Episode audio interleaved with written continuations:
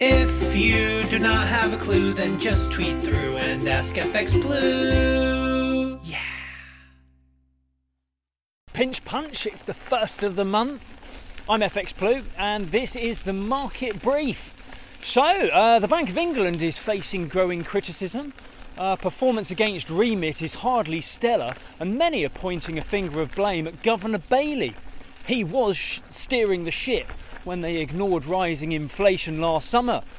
Of course, back then it was a bit different. The recovery was delicate and it would have been a bold decision to hike rates back then. Remember, none of the G7 was prepared to take that risk and the UK also had Brexit to contend with. The fear was that inflation would be transitory and the recovery might have been choked off by a rate hike. But hindsight being what it is, surely they could have just cut rates again on any signs of slower growth, because here we are. Well, the recovery is pretty much petered out anyway and we're sporting a casual 9 to 10% inflation.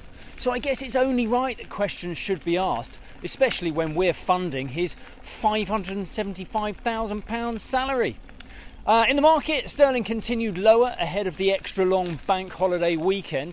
We fell to 125.60 against the dollar and we open around 117.45 against the euro this morning.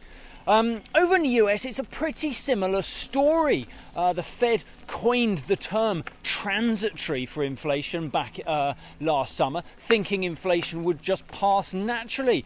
But inflation over there is 8.3% and still rising. Some of the Democrat Party have been particularly critical of Powell's handling of the economy. He's a pretty easy target though. Not only is he in the top job, don't forget, he was also appointed by dear old Donald Trump. To his credit though, Biden has been forcefully defending the independence of the Fed. Indeed, Biden and Powell will meet later today to discuss the current state of the US economy. Powell is likely to brief the president on the Fed's plans to tighten monetary policy and warn of what slowdown expectations accompany that, with of course the ongoing recession risk looming down the road. In the market, the dollar index closed at 101.75 yesterday. We've had comments from market analysts suggesting we may see a greater pullback from the 105 highs that we saw recently. We still have pretty solid support around 101.20 though, but a weak non-farm payrolls release on Friday, that may provide the catalyst to test that support. We'll have to pick up all that good stuff on Monday though. I'm checking out for an extra long bank holiday weekend. Toodaloo. If you do not have a clue, then just tweet through and ask FX Blue.